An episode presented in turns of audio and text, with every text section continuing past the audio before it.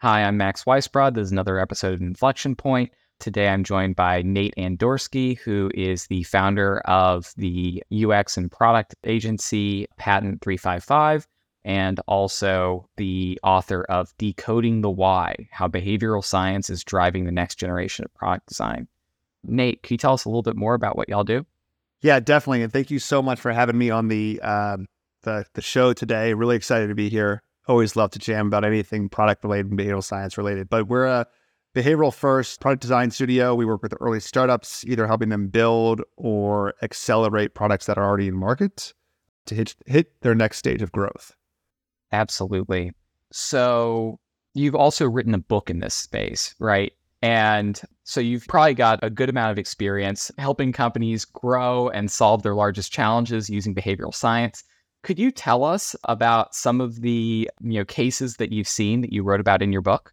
Yeah, definitely. So the thesis of the approach and how this even came to be was 6 or 7 years ago, I read a book called Nudge, which if you're familiar with behavioral economics, it's like the key mark book. And I was like reading through it, and I have a product background and engineering background, and some of the concepts in the book that they talk about, if you build products or you design products, you just intuitively know, right? Make things really simple to use. Don't give people too many choices. Use some sort of social norming and social validation. And I said to myself, it's really interesting because Nudge talks about those concepts, not specifically with products, just broader, but it goes so much deeper. And I thought to myself, there must be companies that are using this great insight of what drives human behavior and integrating to the way they think about building products. And I quickly found out there really wasn't. And that's where I started to go down this journey of figuring out how to do this. And the key really with behavioral science, and I think the power of it, is we're not really consciously aware of what drives our decision-making. So when you do customer interviews, when you get qualitative research, the insights you're getting from your customers is only telling you a very small part of the picture. And the reason is because you're asking people to explain the rationale behind their decisions that they don't even understand themselves. And you're missing a lot of the picture. And even in addition to that, too, a lot of research has shown that we often, when somebody asks us why we did something or why we will do something, we make up stories. So we lie to people, right? And if you're just anchoring on customer insights and what people are telling you, you tend to run in circles. And I'm sure you've seen this all the time where you go out to your customers, you say, like, what feature do you want me to build? And then you build it and then nobody uses it. And you kind of run in this circle around and around and around. And that's really the power of behavioral science. It helps us figure out, like, what are the key insights that we need to know that our customers aren't able to tell us, and use that as the foundation for how we think about building products, designing products, and bringing products to market. So what tells a founder that their issues are able to be solved by applying, these concepts from behavioral science? What drives a founder to reach out to you at Patent 355? A couple things. So first thing is they've tried everything else and they still can't move the needle is usually the big thing. The second thing is, and this goes to a little bit larger than just the behavioral science piece, but every founder has that moment in their journey where they feel that they're spread so thin, they're doing a million different things, but nothing's moving the needle forward, right? And they don't really have a clear idea of who their ICP is. They know that their product has some traction and it's growing, but they don't really know. It's not repeatable. It's not scalable. They might be seeing success. And that's usually the point. The way that they'll articulate it usually is, we need to rethink or revamp our brand, or we need to fix the user experience of our product, or we need to invest in content marketing, and we need to invest in an outbound sales team. And all those things could be true, but oftentimes there's deeper are going on that you need to fix first before you throw all of that fuel on the fire. And with that, ultimately, I'm a bit biased, but I believe that any problem as it relates to product problems and go-to-market strategies fundamentally are human behavior problems, right? Because you have to understand how to change and drive human behavior to make any type of change.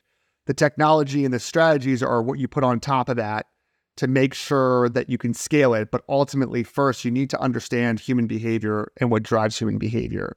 So before they engage you, these early stage companies, usually they've just raised their Series A, something like that. What signals are they looking at before they engage you? And is it that you're bringing in new signals, or is it that you're showing them a different way to think about the signals that they're already looking at? We're showing them a different way to think about the signals that they're already looking at. So for example, let's say that you have an app that helps people save money, okay? And you're seeing that people sign up for the app, they use it for 3 or 4 weeks, and then they churn, right? So the churn is the signal. That's a quantitative data point that you can gather. And you're trying to figure out, how do I fix that churn problem?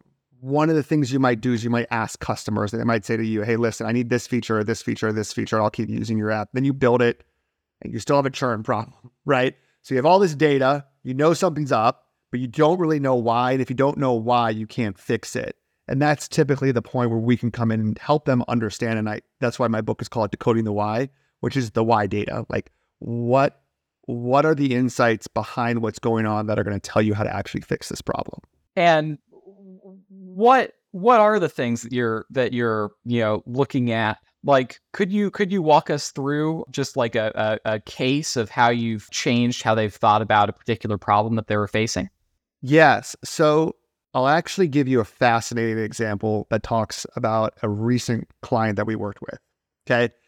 They, it's in the health tech space, and they have created or are creating a program in which they are planning to release a health insurance program that also provides healthcare as part of the insurance program. And basically what they're saying to you is, hey, listen, I'm going to give you cheaper health insurance, and it's going to be better than what you already have, right? And logically, that sounds good, right? But what's interesting about that, when it comes to decisions that are very complex and we have a hard time understanding what all the inputs and the outputs are, such as health insurance, if somebody tells you that something is cheaper and better, oftentimes because the decision is so overwhelming, you won't believe them. And what do we do when we have a hard time making a decision, right? We anchor on one specific point. And in this case, with health insurance, often we use price as a proxy for value, even if it's not true. But you can't convince somebody that that's not true, right? So one of the insights we brought up to them, we said, hey, listen, promoting your plan as cheaper than everybody else could actually backfire because people can use that as a proxy for what the quality and the value is. A better idea would be to price it at the market rate and then provide your policyholders with some sort of rebate or refund for doing the right thing. Because then in their mind, what it does is it says, okay, this is priced at what it should be, therefore the value is what it should be. And if I do the right things and take the right actions, then I understand why this insurance is not as expensive as all the other insurance programs. That's like a very high level that taps more on like the overall model and business strategy, but like a key insight how if you didn't understand behavioral science, you're like, oh yeah, just tell everyone it's cheaper. Like we'll get more customers that way. But if you start to dig into the academic literature, you understand that with specific decisions, when price is used as a proxy for value, that can actually backfire. It's very interesting. So it sounds like what you did is you effectively layered in a game on top of their application and product. But how do you think about like these user-facing games and how they can be applied to increase engagement, increase retention, reduce churn, things like that? Yeah, so I think that the whole like field of gamification can be very powerful. I also think, and we're seeing it, I don't want to say on the decline, but like Duolingo, I'm sure you know about Duolingo, right? Oftentimes when companies come to us and they say, hey, listen, we need a gamified experience, right? And they go like, we want everything Duolingo has. The problem is you can't cut, copy and paste that stuff. It just doesn't work like that. Game mechanics are actually really complex and really intricate. And oftentimes you can employ one specific gaming technique and it can actually have what's called a crowding out effect. And I'll give you just like a high level kind of structure of how this works. So motivation typically is broken down into two categories. There's intrinsic motivation, and then there's extrinsic motivation. Extrinsic motivation are badges and rewards, and you get some sort of external reward for doing something.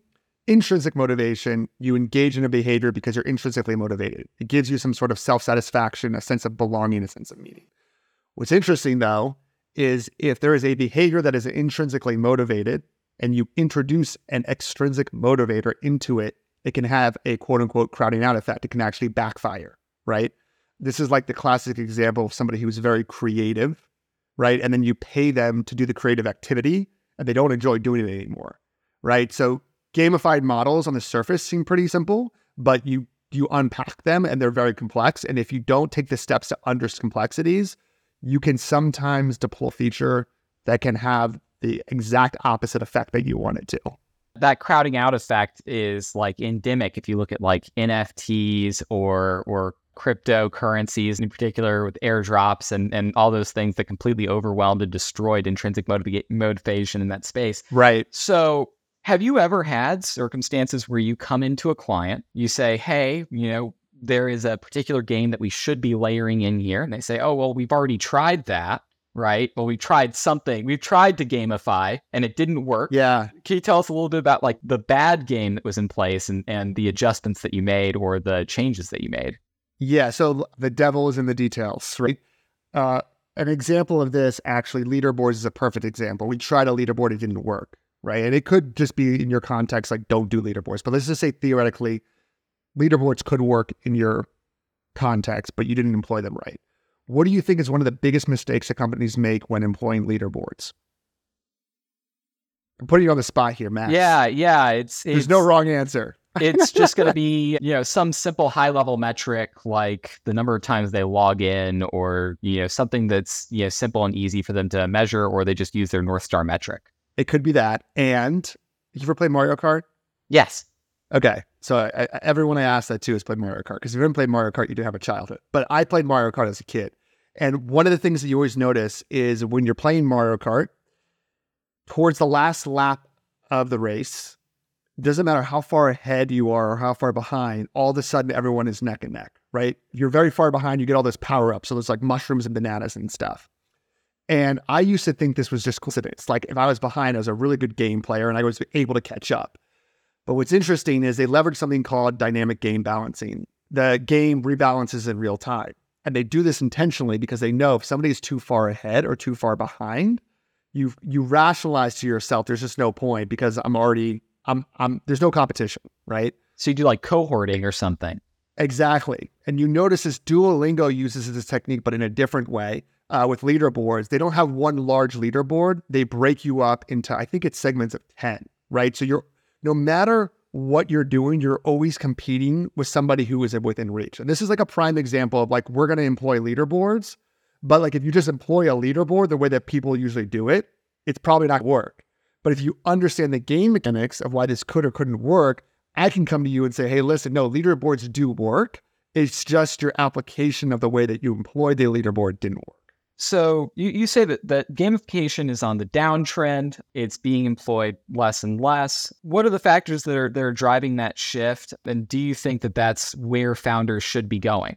Okay, so I don't have any data to back up that gamification is on the downtrend. It's a feeling. I think what has happened is some very well-known startups became very popular, and their model was built on gamification. So then what you start to see is you see a lot of other companies try to copy that. So it's not that it's on the downtrend. I think that it was like a hot new thing for a while. And I think it still kind of is. Sorry, what was the second part of the question? What do you think is driving founders' decision-making on that and, you know, shifting resources basically? I mean, ultimately, what they want to do is drive, you know, conversions, retention, and engagement. Like that's the name of the game, no matter what type of company you run. And they've seen in other companies, game mechanics work very well. And they can, I think the critical step there, and this is something that's not even behavioral science related, is if you have a product that's not truly solving a pain point, like you could throw the kitchen sink at it of behavioral science and it's still not going to work, right? And I think that's the most critical thing is behavioral science is very powerful at helping us understand user insights, come up with ideas and scale what you're doing. But ultimately, like you need to make sure that you're actually solving a pain point in the market, because if you're not, it doesn't matter how much behavioral science layered on.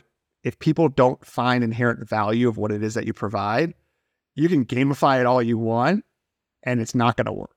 So you predominantly serve like product-led growth, B2B SaaS companies. Is that like relatively accurate? Yes. So, and B2B2C too. Gotcha. So I'm used to seeing gamification in B2B SaaS where it's like, you know, here's your checklist for onboarding, you know, like here's your like percentage complete, like things like that, which is kind of like, I suppose, like really minor, right? But how do you see companies leveraging gamification after users have been educated and have gotten at least some value or past an aha moment with an application? Yeah, I think it depends on what type of application. Like, I think, so let's do this quick. What, like, theoretically, just give me an example of something, and then we can riff on that specific application or idea. Or, I mean, you can just like literally make it up. Let's say like a spend platform, where they've got an onboarding checklist where you are, you know, setting up your first budgets, inviting users, you know, getting points for using certain features, potentially participating in a referral program. Okay, so this is a great example, and I love that we're doing this. So pretend you're the founder, Max. You just came up with this new revolutionary idea. I would first say to you, what is the target behavior that you want to drive of your users? Like, how do you know that you've been successful? Well, we make money on interchange, right? So we want to drive volume through cards. Okay. Like gaming cards? Well, this is, we're a business. This is, or, you know, our clients are other businesses. This is a spend management platform. Okay. We want them using our virtual credit cards or credit cards for everything. Okay. Got it. So I'm hearing two things. Spend management. What is, in your mind, the spend management piece? Like, what is the ideal outcome or insight behind that piece? Like, are you trying to help people spend more responsibly when you say spend management? I'm trying to help like CFOs and finance teams understand like the cost side of, you know, their P&L. You know, I want to, you know, basically tie into their ledger, and I want them to move as much of their spend through us as possible. I'm not sure if that's answering your question though. Yeah. So I think there's two things. Number one is, I would say, like, what is the advantage of them spending the money through your company versus what other means they have, right? So there's got to be some sort of incentive around that. I don't know what that is, right? The second thing I think would be interesting is, like, so the question becomes is, how do we get people to keep using the product? Well, you need to provide them value. And the way that you could potentially provide them value is, okay, if I'm a CFO of a company, I'm looking at my P&L, right? And then I'm saying to myself, is this good or is this bad? And how do you tell someone if it's good or it's bad? Well, one of the ways that you could do it is you could leverage in social norms through behavioral science, is begin to show them how they compare or contrast against their peers or their peer group, right? And then you can show them, based on other CFOs in your industry doing X, Y, Z, you are 3% over X, you know, those types of things, right? And that's very different than just saying, here's information about your P&L, or you're doing good or bad, but you're showing them like what are the environmental norms in the way that they should be conducting business. Does that exist? That's a good idea. Then you can run with it. You're like, I want 50% equity. You do all the execution, and I'll sit back and just give you ideas. Okay, but that's the type of thing where, like, I think a lot of times what we do is when we create these products and these ideas is that we say, like, what are my competitors doing? And you get into this, I call it like the echo chamber of feature cloning, where everyone's just building what everyone else is building, but no one's really thought through on a behavioral level, like, how do people to do this thing, right? Another really quick example on this. So let's say you want people to use your platform, right? There was a fascinating study that came out, I think it's about a decade ago, around this idea of called price link savings. They were trying to help people from low-income backgrounds save more money. What they said is, listen, if you save, you know, X number of dollars every single month, you essentially get a lottery ticket into this pool of money. At the end of the year, what we do is we're going to raffle off prizes, right? So every time you save money, you are also inadvertently playing the lottery, right? And they saw a major uptick in savings rate against this specific treatment group. So, like, and I just don't know if money would be motivating to CFOs in this way. But again, like, you could think of, like, I don't know, what would like a prize linked savings type of model look like in this area? It might be an incentive effect, lottery tickets for the individual contributors who are participating, you know, who own like individual parts of the budget, you know, like to drive savings across the org. You want everybody at every level looking for opportunities to save the company money and cut vendors who aren't useful, look for fat.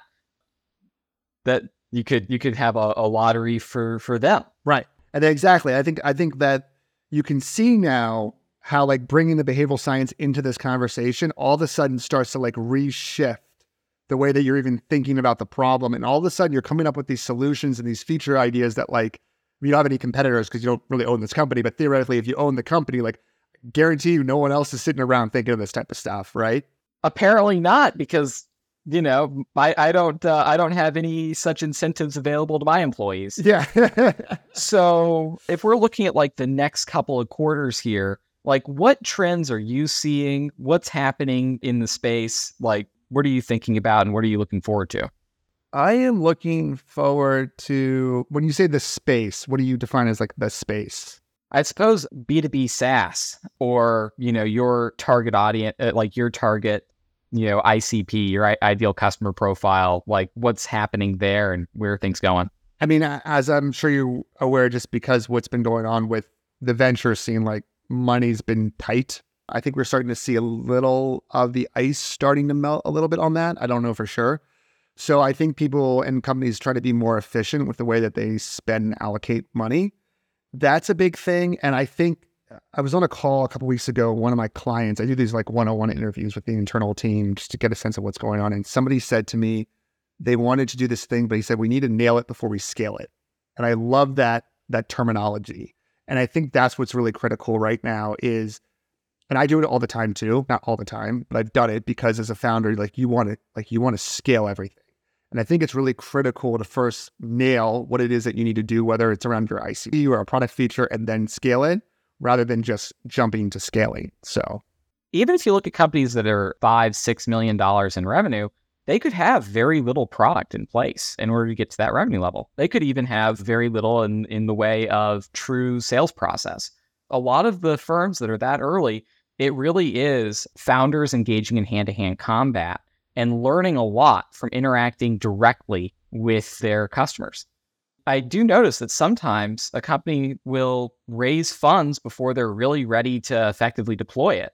And they will build things that are so far away from the actual customers that like they end up with like an unsustainable cost structure and big churn problems. So if you're looking at like your customers, are you seeing more discipline in the people who are coming through the door now? Yeah, I think some of them, yeah.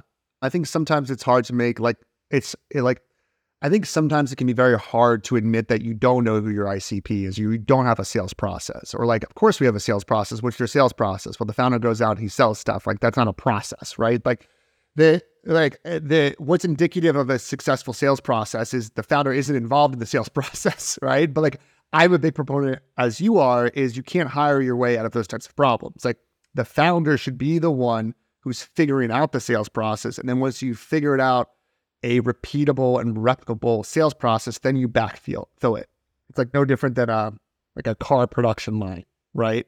You have to figure out the production line first before you can figure out who to staff on the production line. So that's I think spot on. And I think that's the challenge. You know, you raise some venture capital and some money, and like they want to see growth, like at all costs. And you, like they gave you that money to spend that money, so you better staff up, right? So it can be tough if you're sitting there being like, I don't really know who our ICP is, but I've got, you know, $200,000 that I have to burn through every month on growth marketing. Well, you got to throw it somewhere. So it's really hard to, you know, promise or predict you know, how much any particular experiment or test or idea is able to, you know, shift the growth trajectory of a company, right? So what promises and assurances are you making in a sales process, given like the fact that you're basically, it sounds like, running experiments for them, right?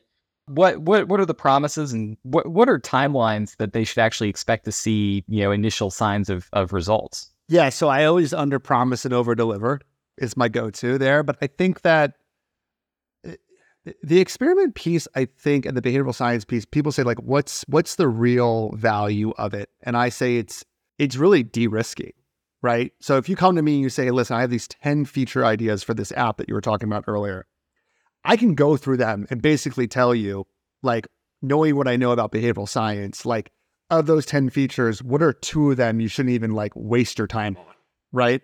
So I can help you narrow down the 10 ideas you have to 5. And then what I can do is I can give you really quick ways to begin to test and validate, get some insights around whether those 5 features are worth pursuing or whether only 2 of those features are worth pursuing. So I usually can get a sense of outcomes depending on where you are. Like, if you're like, listen, I need another $1 million of ARR by the time I finish working with you, and I go, what's your current ARR? And you're like, it's 200,000. I'm going to be like, that's probably not going to happen, right? But like, if you're a $100 million company, right? And I look at your onboarding flow and I see like just pretty basic stuff that's wrong with it. Like, I could probably come in and be like, I'm relatively confident based on my experience and what I've seen in behavioral science and the products that I've built that I can get a decent lift here of X%. And then that can translate theoretically to a dollar number. So it's case by case, I think, really is what it is. That's like one of the most interesting phenomenons I see with consultants, contract executives, you know, things like that, is there are often cases where I'm able to walk into a meeting and I'm able to hear what's going on, see what's going on. And in an hour, we're able to save several months just by avoiding a bunch of known pitfalls.